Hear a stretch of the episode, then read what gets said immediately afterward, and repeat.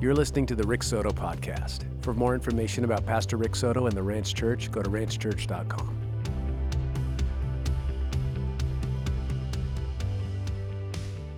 so why don't we just say, well, tell us what a ninja warrior is. Tell us about the the show and uh, just that, and we'll get back to. We'll start from the beginning as you and I talk. But just quick, what's a ninja warrior? Yeah, so uh, some of you may be familiar with American Ninja Warrior. It's a TV show.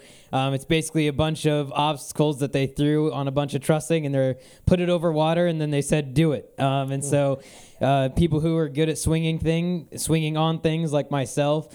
Um, I train year round for it, and I had the opportunity last year to go perform on season 12 of the show, and then season 13 this year. I was also on the show, but uh, a lot of people haven't seen it yet. So if you guys have Hulu, you can go check that out.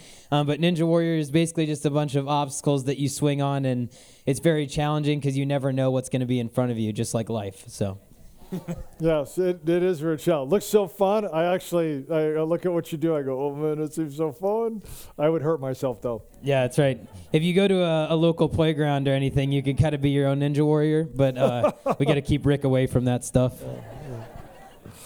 So Nate, let's talk about first and foremost. How'd you come to know the Lord? Like, tell me those circumstances. You know, we'll talk about some of your challenges in life, but just tell us how'd you come to know the Lord? Yeah, so uh, I grew up in a Christian family. in the second row here. This is my, my mom and my dad, second and third row. They're amazing people, Stacy and Ted, if you don't know them. Um, and so I grew up in a very Christian family, and so they guided me along the way. And then I started getting into middle school, and uh, I started going to youth groups. And there was a very powerful youth group where I lived out on the western slope of Colorado in Fruita. And so I got really involved with that, and I had a bunch of friends that were followers. My family were followers, and so when I was 12 years old, I went to this amazing Young Life camp. Um, some of you may know about Young Life, and I was inspired to go to Christ and finally commit my life to Him um, and just be reborn there. And so I was baptized uh, when I was 12 years old and uh, in that youth group, and it's been amazing ever since that I can come to events like this and inspire other people to come to the Lord and even outside of churches. So that's awesome. That is awesome. So Christian family, Christian home. Uh, the gospel came to you, strong youth group, and it was, uh, and God finally got a hold of your life. Now, let's talk about something that kind of became a significant challenge for you to overcome, and, and that is at a certain age, you got a negative health report. Why don't you tell us about that? Yeah, so uh, growing up, I was always shorter than everyone in my class. I was always the smallest, the skinniest, and um, so growing up, we we thought it was just oh I was going to be a late bloomer, you know I was going to grow later. But then at the age of 12, I was diagnosed with growth hormone deficiency, um, which meant that my pituitary gland in my brain would just stop producing growth hormone. And so I had to take shots for over five years every single day for growth hormone. And I was supposed to be 5'8, but if you can tell from here, I am not 5'8. um, I'm only 5'2. So uh, it didn't work like it was supposed to. But uh, growing up, it was just really hard because I expected to be so much taller and so much bigger. And in the world we live in now, it's just full of people who expect you to be more. And if you're not the tallest or the strongest, then people will tear you apart for it, you know. And so being a kid growing up with growth hormone deficiency, just it tore me apart personally. Um, just and it was hard to have faith in the Lord that everything was going to play out for good. And now looking back on it, it's a lot better. So. So socially, what was that like? I mean, yeah. lot, you know, challenges, rejection, and you, bro, you even told me he's such a sweet man. He just told me recently, even there are difficult social interactions that take place with you. So, uh, which actually, as you described some of those things, broke my heart. But going back to early teens, tell me about some of the social challenges that you had and some of the yeah. emotional challenges you had. Yeah, so I was I was telling Rick uh, before that there are a lot of mental and physical challenges that came with it. Obviously, the physical side was the pain of having to grow and then taking shots every day, but the mental part was even more painful. Just seeing like who you thought were friends in middle school or growing up as kids weren't really your friends. In fact, they were actually the people who wanted to get closer to you so that they could tear you apart, you know? And so it was very painful um, mentally. It just tore your self confidence down. And for me personally, it was just hard going into sports and trying to make friends because it was always like, oh, the weird short kid or the kid who's not good at football or not good at basketball. And so I'd always try to play sports just to like fit in. Um, but then it never really worked out until I found Ninja, which was kind of crazy because in those teen years, I, I watched that and that was my inspiration, watching it with my family all of the time. And so in those darkest times as a teenager and throughout high school of just being in that dark place with low self confidence, that's what I could look towards. And now I want to be that for people just like these guys and other kids around the nation who also struggle with what I struggle with. So, fair to say the experience, hazing, and getting picked on, all the other negative things that go, unfortunately, with the you know the sinful side of the world. Um, I know you could talk more at length about that, but for the moment, let's talk about what was really, as you described for me, a miracle. Yeah. You know, just an absolute miracle. So here, your teen years, which I think any of us can understand the negativity of the challenge of teen years, body shaming, let's call it that, right? Yeah. And um, getting picked on. And so you're wondering, God, what do you have for me? And it turns out he had something for you that your actual physiology would actually match something yeah. called Ninja Warrior at a, at a pretty elite level. So tell us about how you met a Ninja Warrior or found this gym that you couldn't even afford, yeah. or tell us about that connection. Yeah, so as we all know, um, God God's timing is crazy. And whether it was five to 10 years later, um, when I was 12 years old, like I said, I watched the show and I watched legends from the show. One of them being named Brian Arnold, who he has been on the show for over eight to nine years. And we moved to Denver when I was 14 years old and somehow decided that we should live in this neighborhood. And Brian happened to be one of our neighbors. And so we figured that out one day. And it was pretty incredible that I actually worked with his stepdaughter as well, which was just like, holy cow, how did this happen? You know? So at first I was super starstruck and we noticed that he had some stuff set up in his garage. And so we went and checked that out and he has like a whole ninja house. And then I obviously like bugged his stepdaughter a bunch, like, tell me more about your dad. I'm a superstar, you know? Um, uh, I'm a, like just starstruck. And so then I started working out with him at our local rec center in Denver, Colorado, and uh, I was still like couldn't believe that I was hanging out with Brian Arnold, you know. And uh, then all of a sudden he starts talking about he's helping open a new Ninja Gym franchise, which is now the biggest franchise. It's called Ninja Nation, and he was like, "I want you to come work for me at this Ninja Gym," and it was literally a dream come true because. And you're how old? I, I was 18 at the time. I had just turned 18, and I was going into college. So I was like, "How can I afford a job or like afford to go to a school like Colorado University?"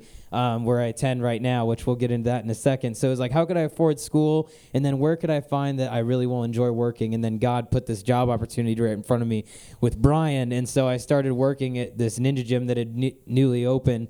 And it's one of the most fantastic facilities in the whole country. Um, and so just that was put right in front of me as an opportunity. And I still coach there to this day. And it's, I couldn't ask for anything more. It's amazing. So. So here it is. You can't even afford that elite kind of training. You, God has you sovereignly next to the people who can make it happen. You end up having con- connection with them, and they start training you. Yep. They start they start they start working you out for reals, and then they invite you. Is it a year ago or two years ago to the to, to be a first time participant? Yeah, so last June, uh, I received a call for the season 12 filming of American Ninja Warrior, where they only accepted, because of COVID, it was 150 athletes uh, for the show last season. And typically, to give you perspective, they accept close to 600. And so I thought they were just going to pick the elite athletes that they really wanted on TV. Um, but then when I got the call, it was just like, oh my gosh, this this can't be real, you know? And so then I just gave all the glory to God and I just was like, whatever happens, happens. And I was actually here in June of last year and got the call and uh, I had my quarantine body, which was highly unfortunate at that time because they were like, "We want you in, we want you in St. Louis in three weeks to film." I'm like, three weeks? So we're like, three weeks? So I flew back to Colorado the next day, and I trained over and over and over and over again for three weeks straight in preparation for season 12, and it went fantastic. Um, I made it to semifinals last year, which was incredible as a rookie, um, and then this year if you guys have kept up, I finished qualifying and um, I've made it to semifinals, but you haven't seen it yet, so I can't say what happens. I'll just say you should really, really watch it because uh, it's going to be a blast to watch. So, Um, but yeah, it, it was just awesome that I got the opportunity in that call because I can't say that like I expected it. Yeah, it was just like I prayed so much just over and over, even as a kid, that I would get that opportunity one day. And then receiving that phone call, I know my mom cried a lot and I cried a lot, and it was just super emotional time. So it was awesome because I couldn't have asked for anything more in terms of being a part of the show, and now I'm one of their favorites. So yeah, yeah. that is that's so Jesus, so Lord, so so the Lord. Maybe just one last one or two things. So I know that what's amazing about that is, you know, yeah, it's COVID. You know, I get it, your COVID body. You had to been training. There's yeah. really some to do these physical acts. You know, you say the monkey bars. This a whole whole elite level yeah. uh, requires training. Three weeks, you kill it. It turns out your physiology is made for this. You're lighter, but you're still physically stronger, and your arm length allows you still to reach, and you have balance. Yeah. I mean, is that, yeah. is that is that what you were telling? I yeah. think it was maybe your parents were saying. The amazing thing about how God wired you physically, that growing up you felt obviously all those hard feelings, absolutely. but God was preparing you because you actually physically matched this task. Is that correct? Yeah, absolutely. So basically I was supposed to be 5'8", and I see a lot of ninjas now that are 5'8", and they're huge and muscular, but that's actually a disadvantage where I only weigh 130 pounds at 5'2", so I can hang forever, um, which is amazing.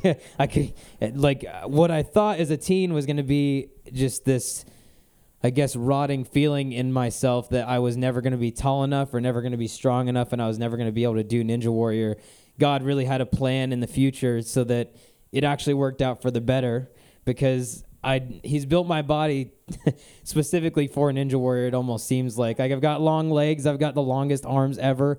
Um, you're I don't know if you guys know this. this is a fun fact. I didn't know if you came to science class, but um, your arms are actually supposed to be as tall as you are, and that's called an ape index. It's supposed to be even, and mine's a positive five inches. So it's so God gave me some extra length on the arms, which basically makes me a monkey. Um, and uh, which is great because it, it's really helpful.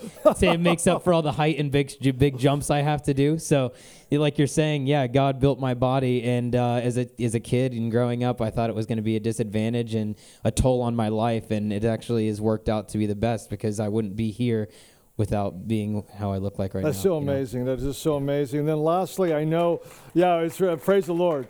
Um, uh, just a comment or two about I know you want to tell people about Jesus. You have a, a mission to proclaim Him. You know, the show, you got to kind of negotiate some of that, you know. And then, but you also have a few specific missions and word for other teens. Yeah. Lastly, share about that. Yeah, so um, a couple words that have really been on my heart lately is uh, compassion and generosity. And uh, I've had the opportunity this summer to coach over 300 kids in summer camps, which is incredible. And it's not even a Christian camp, this is just at the gym I work at. And so coaching over 300 kids is just amazing because those kids come in to see someone like myself and learn from them, you know, just like how we go to God and learn from Him. And so I want to be the best example I can for them. And so I look at every one of these kids just like I look at a lot of people and I say, well, you never know where they're coming from, you know. It's like you could look at one kid over here and he may go home and have the best time and spend a lot of time with his family, but then you look at another kid over here who may be abused at home or not have any food. And then you may look at another kid over here who maybe his parents may be going through a divorce and he doesn't know how to handle it, you know? And then you look over there and it's like, oh, well, that kid, he's really close with his dad, but his mom just passed away, you know? And so when you come and you coach all these kids and you're here to inspire them, you can't be harsh with them. And it's kind of put something on my heart where it's like, be compassionate towards everyone you meet and love them greatly just like God would, you know, love love your neighbor like you love yourself.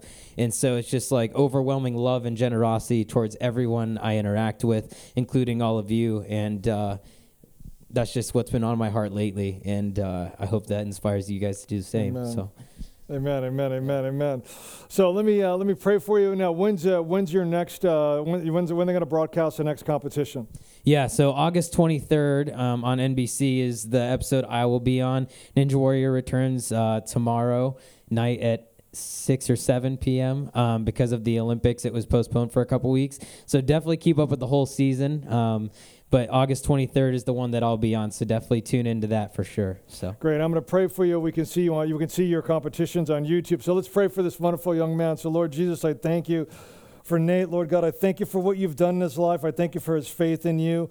God, I pray that you would seal him now for good works, all the more, God, as you continue to use him in this place. I pray that you'd give him wisdom. You give him that big heart, Lord God. You would allow him to be your mouthpiece.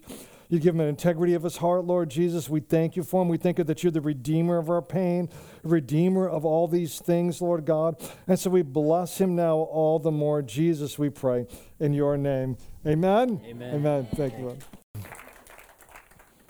Thank you, church. Thank. I want you to meet him. He'll be available, obviously, in the church, and uh, you guys can just have a lot of fun interacting. We're going to try and bring him back even uh, in the fall to talk to youth in our valley and communicate uh, with uh, them about these things. I think you can all remember your teenage years and even for adulthood, uh, all the things that God has taken them through really are so pertinent. Okay, let me get into this. Romans chapter 3, open your Bibles. And uh, let me uh, make an adjustment here, real quick. And we are running uh, for home. So, listen, uh, this message is called Truth That Will Change Your Life. Truth that will actually change your life. I'm camping on this section of Romans chapter 3, verse 21 and 31. And some of you might be saying, Yes, thank you, Pastor, for camping there. And some of you might be saying, Are we having another message over the same verses? And the answer is yes. Yes, because this is actually doctrinally the high water mark of parts of the Bible. And so, so here we are in Romans chapter 3, 21 through 31. And the scripture says this, but now the righteousness of God has been manifested apart from the law. Although the law and prophets bear witness to it, the righteousness of God through faith in Jesus Christ for all who believe. Everybody say amen. amen. Thank you so much. For there's no distinction, for all have sinned and fall short of the glory of God, and are justified by his grace as a gift through the redemption that is in Christ Jesus, whom God put forward as a propitiation by his blood to be received by faith. And this was to show God's righteousness because in his divine forbearance he had passed over former sins.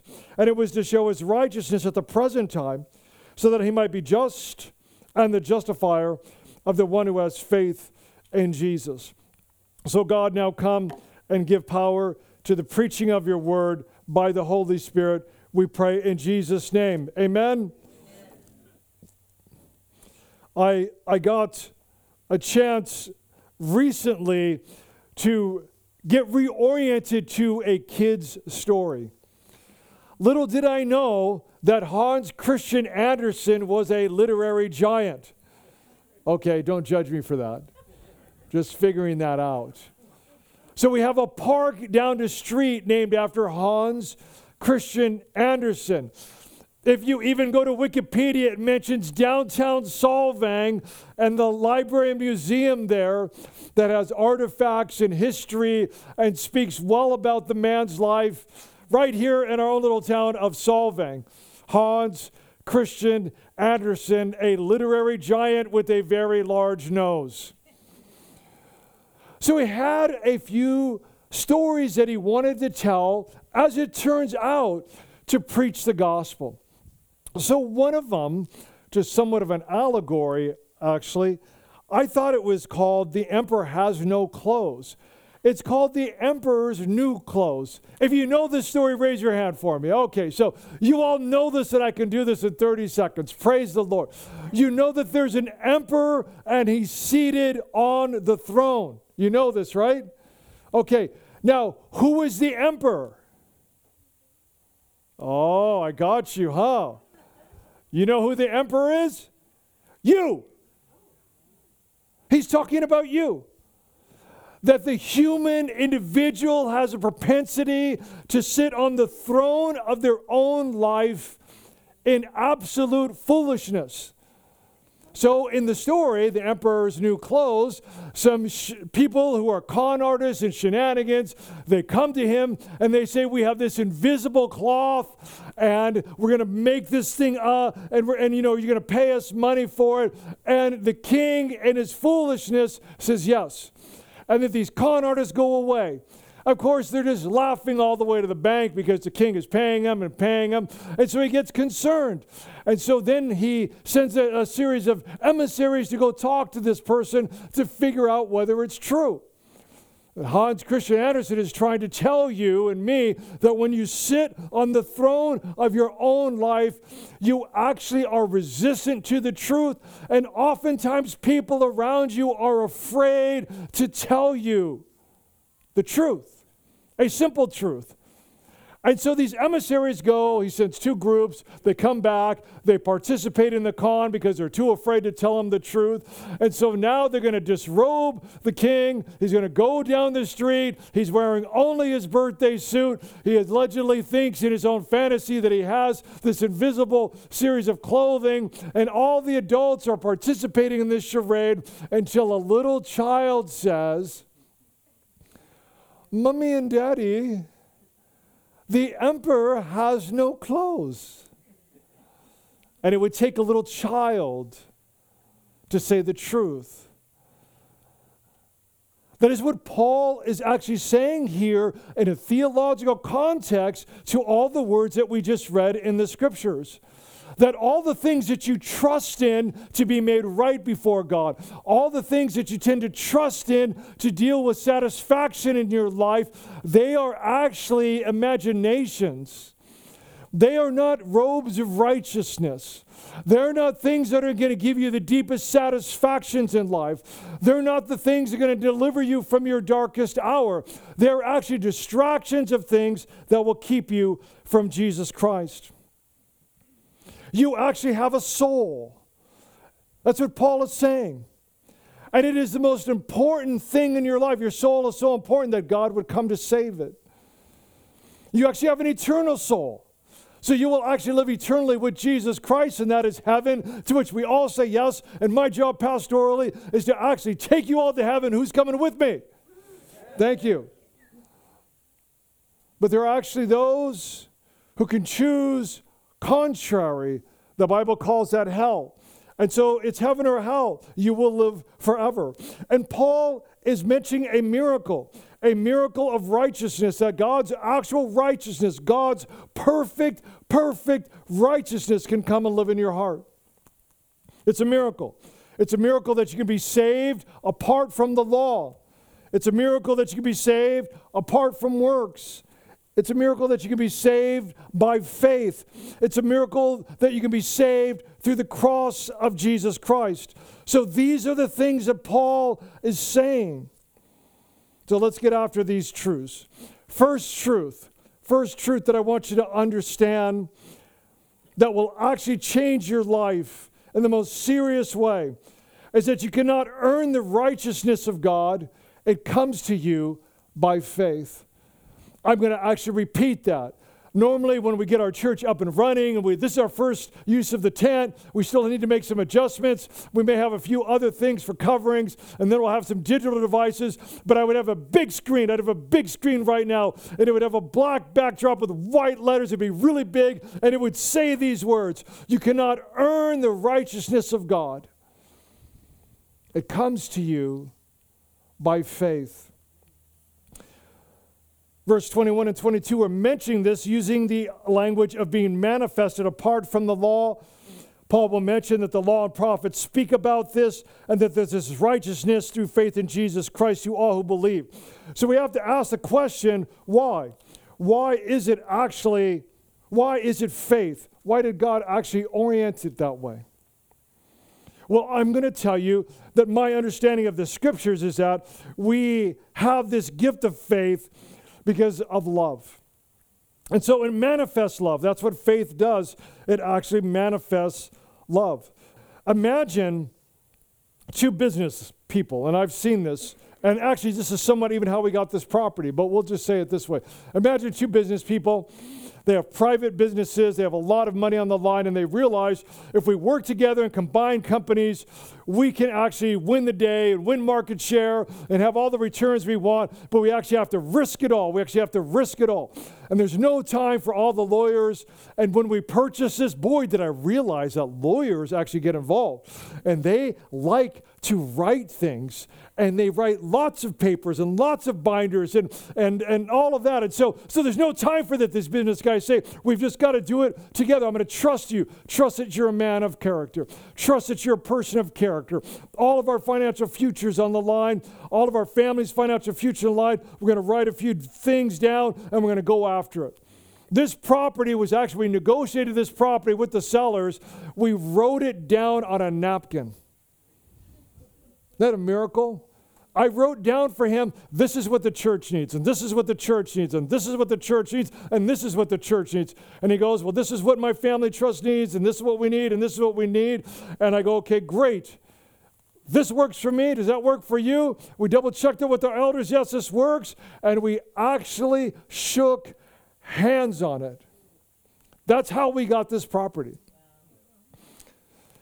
And so so imagine two business people like that, and then it works out. It all works out. It all works out. And imagine now they get the, the lawyers involved, and now they're going to get all the stamps and all the approvals and that kind of thing, boom, or whatever. What are these two men going to look at one another?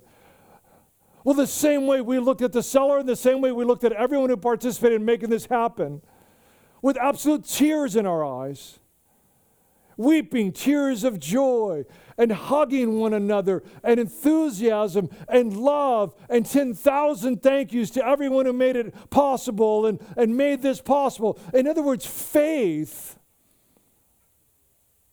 literally means trust. Uh, that's what Paul's word here means. I can tell it to you in Greek, I can give you the grammar. It means trust. The way you understand trust that I entered into in a relationship with you based on a series of assumptions that you would do something and be consistent in a certain way, and you actually lived up to it. And God is saying, You can trust me. He's actually saying, You human beings are not trustworthy. But he's saying, I can hold you in a place that even though you'll struggle to be trustworthy in any kind of way. I will change you and I will grow you and I will overcome every single shortcoming of your character because I will hold you. So, why faith? Because of love. I'm going to read you here from Philippians chapter 3, verse 7, where Paul will explain this in a little bit more detail. He's actually given a bit more of his personal testimony. But in verse 7, he's actually going to say, I have, but for whatever gain I had, I counted loss for the sake of Christ. Again, I'm in Philippians chapter 3, verse 7. Indeed, I count everything as loss for the surpassing worth of knowing Christ Jesus my Lord. For this sake I have suffered the loss of all things and count them as, here's the word that Paul says, rubbish. A little more time, I'll tell you the deep waters on that one, but he actually means what you think it might mean. In order that I may gain Christ and be found in him, not having a righteousness of my own.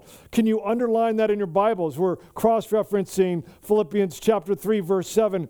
Not having a righteousness of my own. That comes from the law but that which comes through faith in Jesus Christ, and righteousness from God that depends on, can you say the word faith? Faith. That I may know him, the power of his resurrection, and I may share his sufferings, becoming like him in his death, that by any means possible I may attain the resurrection of the dead. Paul is mentioning here that the very reasons why we have faith, back to Romans chapter 3, is so that you can enter into a walk with Jesus Christ where He says, I am going to be dependable, and you watch. And all of that trust will promote love. I would ask every single person here to meditate on Hebrews chapter 13, verse 5, where Jesus says, I will never leave you and never forsake you. It's an absolute. I will never, never, ever, there is no circumstance that is possible, leave you. So I can understand that. Okay, God, you say that you'll never leave me, sure, sure. But it's the second word that should drop you to your knees. It's the second word in Hebrews 13:5 that should just overwhelm you. And that is the fact that he says, I will never forsake you. So, do you have behavior sometimes that makes God think, or you make yourself think that God has forsaken me? God Himself says, I cannot forsake you. It's impossible for me to forsake you. When I meditate on that verse to this day, it still drops me to my knees.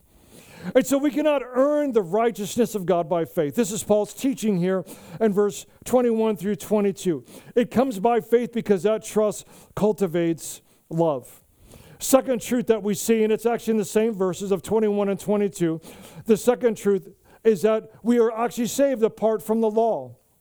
This will actually be something that might be a little new to some of you. But the divine law of God says that sin means that somebody should die. So, did you sin against God? Have you sinned against God? Has somebody out there sinned against God? Everyone should say, yes. yes. You should die. That's what that divine law means. If you want a commentary on it, read the book of Deuteronomy. If you want a graduate school commentary on it, read the book of Leviticus. Both of those writings of Moses have long dissertations of teaching about why, why, if we have actually offended God, if we have actually sinned against God, why there must be a blood sacrifice and a blood payment for our sin. The short answer in Moses' teaching is that we know physically that the life is in the blood. So if you drain the blood out of Pastor Rick Soto, he will he will die. Jesus teaching about this mentions in Matthew chapter 5 verse 48 that we actually need to be perfect. In Matthew chapter 5 verse 17 Jesus also teaching about this says that he is the fulfillment of the perfect law of righteousness and that's why it can be given to you. So when I talk this way most people don't get it. All right, so just straight up. It's okay. It's okay. Most people don't get it. So there's a few ways to sort of understand this. And other times, I've sometimes had a marker, sort of like this here is a, you know, holding the tent together. But I'll have a marker here, and then I'll sort of say, well, you know, you know, how far close to 100% righteousness can you get? People who are very moral and very capable and very successful will sometimes say, well, maybe 75% and then it goes all the way down to like 25, right? The truth of the Bible is it's 0%. And the best illustration I can give to you is this. I don't know, I didn't look it up this morning. I don't know how many people live in California. Uh, I don't know, 50 million, 60 million, 100 million. Uh, let's just say it's 50 million people. I think it's more than that, but whatever. 50 million people. Imagine that we say to every citizen of California, we will give you $1 billion if you could go down to the beach at Oxnard, actually pick any California beach, and just in your simple clothing, you have to swim without any device or assistance all the way to the Hawaiian Islands. But if you could do it, we'll give you a billion dollars. You know how many people are going to make it? Zero. It cannot be done. It cannot be done for many physiological reasons, many reasons related to biology. We wouldn't even care if we gave you swim goggles so that you could see who is about to eat you on the third day of swimming. you would catch a current and it would sweep you away. You would actually have a gargantuan wave that you've never seen, and it would lift you up 60, 70 feet in the air, and it would ultimately pummel you to the very depths of the bottom of the ocean, and you'd be pinned down so far that you would actually pop everything in your ear, in your nose, to where you would be completely disoriented and would not know how to actually swim to the top. So it doesn't matter that we would bet a billion dollars on you. Without some mechanical aid or other kinds of devices, it cannot be done. And everybody knows that.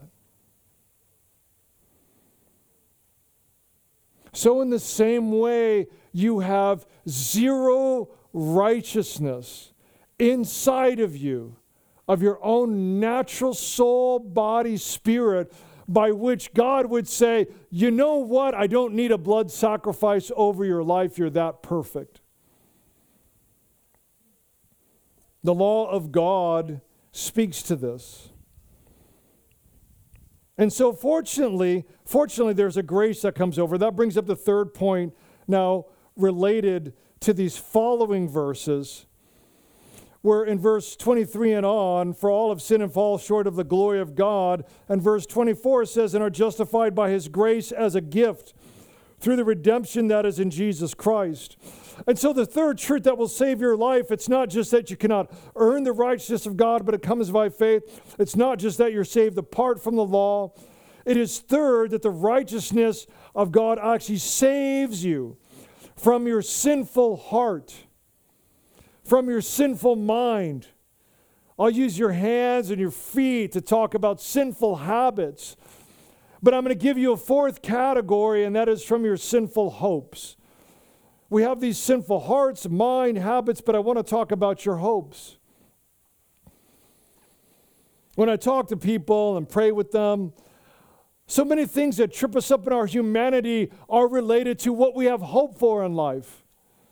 Some people had hope that they would make tens of millions of dollars in this lifetime. And so now it hasn't happened. Maybe it's the actual opposite. Maybe they were irrational. Maybe they never had any of the talent. Maybe they had none of the education. Maybe they had none of the business opportunities by which they could actually perceive of themselves as making tens and tens of millions of dollars. But nonetheless, our hopes are not rational. And so they held on to this hope and now it didn't happen. And so now they're depressed, they're sad, they're maybe suicidal. The same thing happens when people say, Well, I thought I'd have a marriage like this. I thought I'd have children like this. I thought I'd have a life like this. I thought I'd have a career like this. I thought I'd have health like this. I thought I'd have friends like this.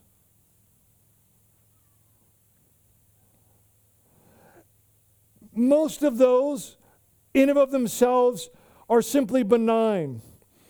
But what we do is we make idols out of them and we get perverted inside that in terms of our soul, and so we have problems. And God's solution to all of your sin in your heart, God's solution to all of the sin in your mind, God's solution to sinful habits and any hopes that are not right is simply this grace. Grace upon grace upon grace upon grace. What that means in terms of Paul's teaching here, you have to appreciate how hard he's working linguistically all of sin and fall short of the glory of God. But the next sentence are he's going to say are justified, that's a doctrinal point.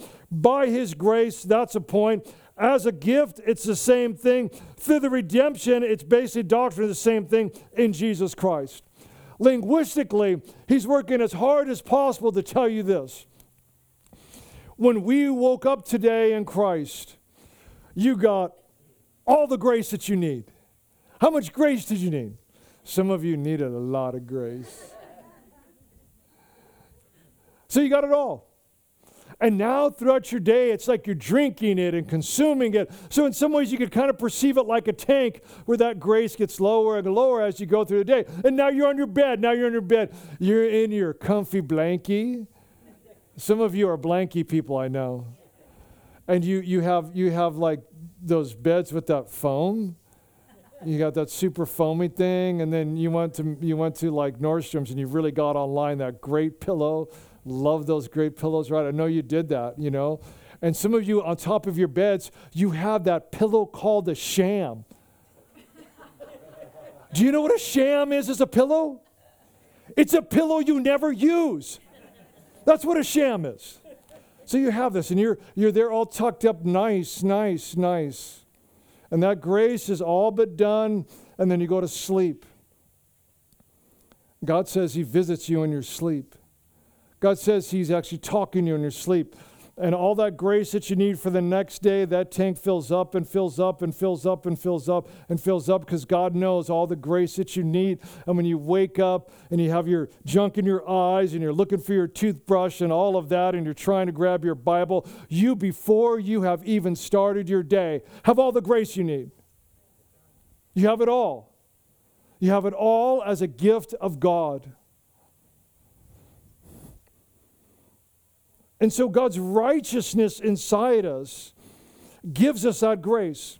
Here's a biblical illustration. I, I, think this is one of the most fascinating Bible stories of God's grace. Just by way of reference, it's Mark chapter 2. And in Mark's chapter 2, there's a paralytic who's going to be healed. So you know this man's paralyzed somehow, and he can't get to Jesus. That is a nice description of you and I. His friends take him, but they can't heal him they'll actually drop him down from the ceiling in front of Jesus. And Jesus could do anything in front of him. He says to him, Oh, let's deal with sin. What's harder, to heal him right now or to forgive him of his sin? Okay, I'll give you both. You're forgiven of your sin, and we're going to heal you right now. And he's healed. What has this man done to get that healing? Nothing. He's paralyzed. In case you want to know the context, Jesus is teaching. He's talking about important matters related to the kingdom. He shouldn't be interrupted, he shouldn't be disturbed. And they do all of these things, these socially rude behaviors, to get their friend in front of them so that Jesus will heal them. And he's done nothing to deserve it. He's done nothing to earn it. And Jesus heals him from his sin, he heals him of his body.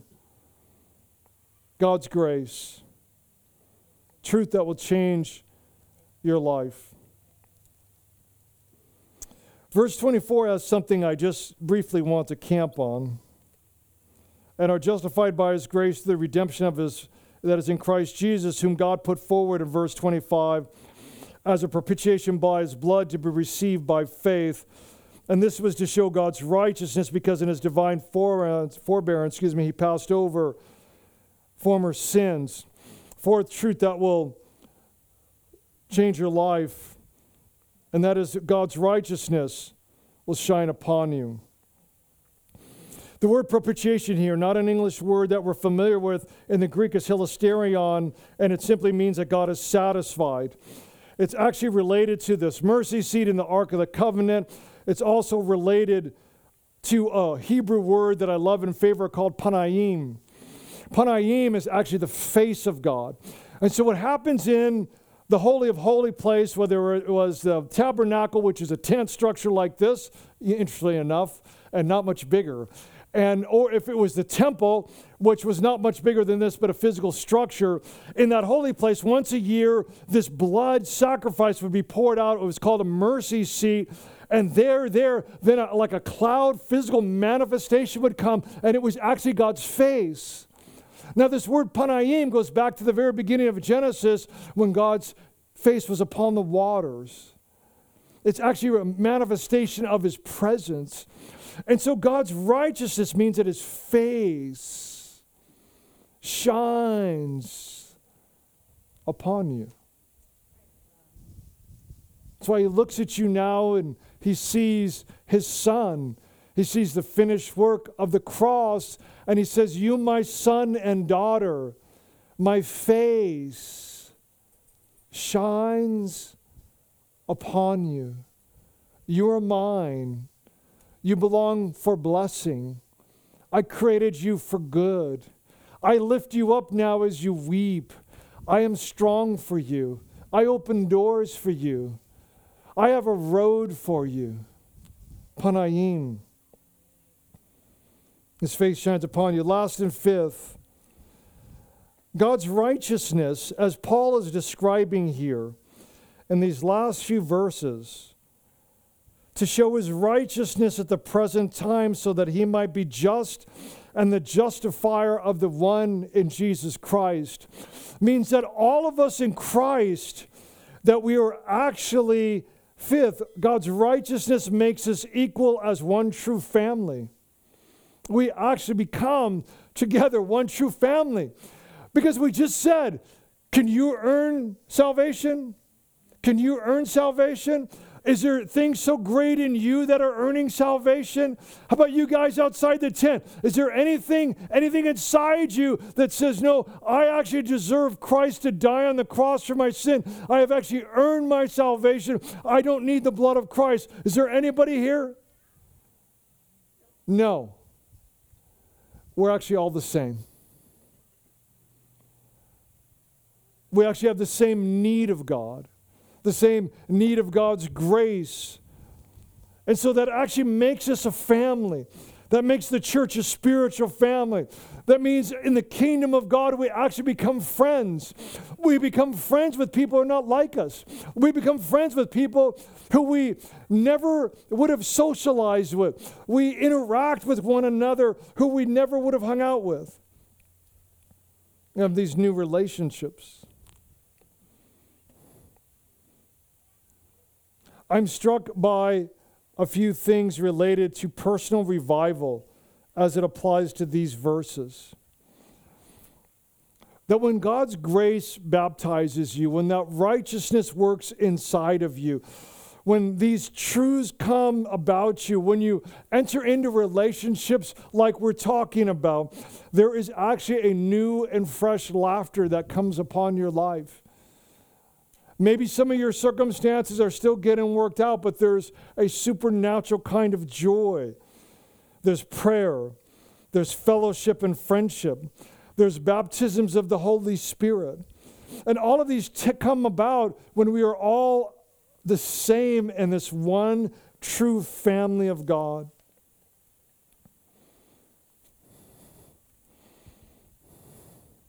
So that's why I've been camping on these verses. It's why I've wanted them to understand them over and over and over again. It's the beautiful foundational truth by which we get to live by. I want to talk about crossing the lines. I want to understand that a little bit with you. So, church, here's what happens over and over again you have to respond to these truths. You have to activate your faith with these truths. You have to tell yourself, I need prayer for grace. You have to tell yourself, I need people to pray that the righteousness of God would be activated in my life. I need that joy and that love that Christ has for me, whether my current circumstances change or not. I actually need that. Okay, church, I want you to stand with me. I bless you, church, in the name of the Father, and of the Son, and of the Holy Spirit, that Jesus Christ risen from the dead, the God of Abraham, the God of Isaac, the God of Jacob, the God of the great patriarchs, he loves you and He blesses you now in His own name, the name of Jesus Christ. I pray this over you. Amen. Thank you for listening to the Rick Soto podcast. For more information about Pastor Rick Soto and the Ranch Church, go to ranchchurch.com.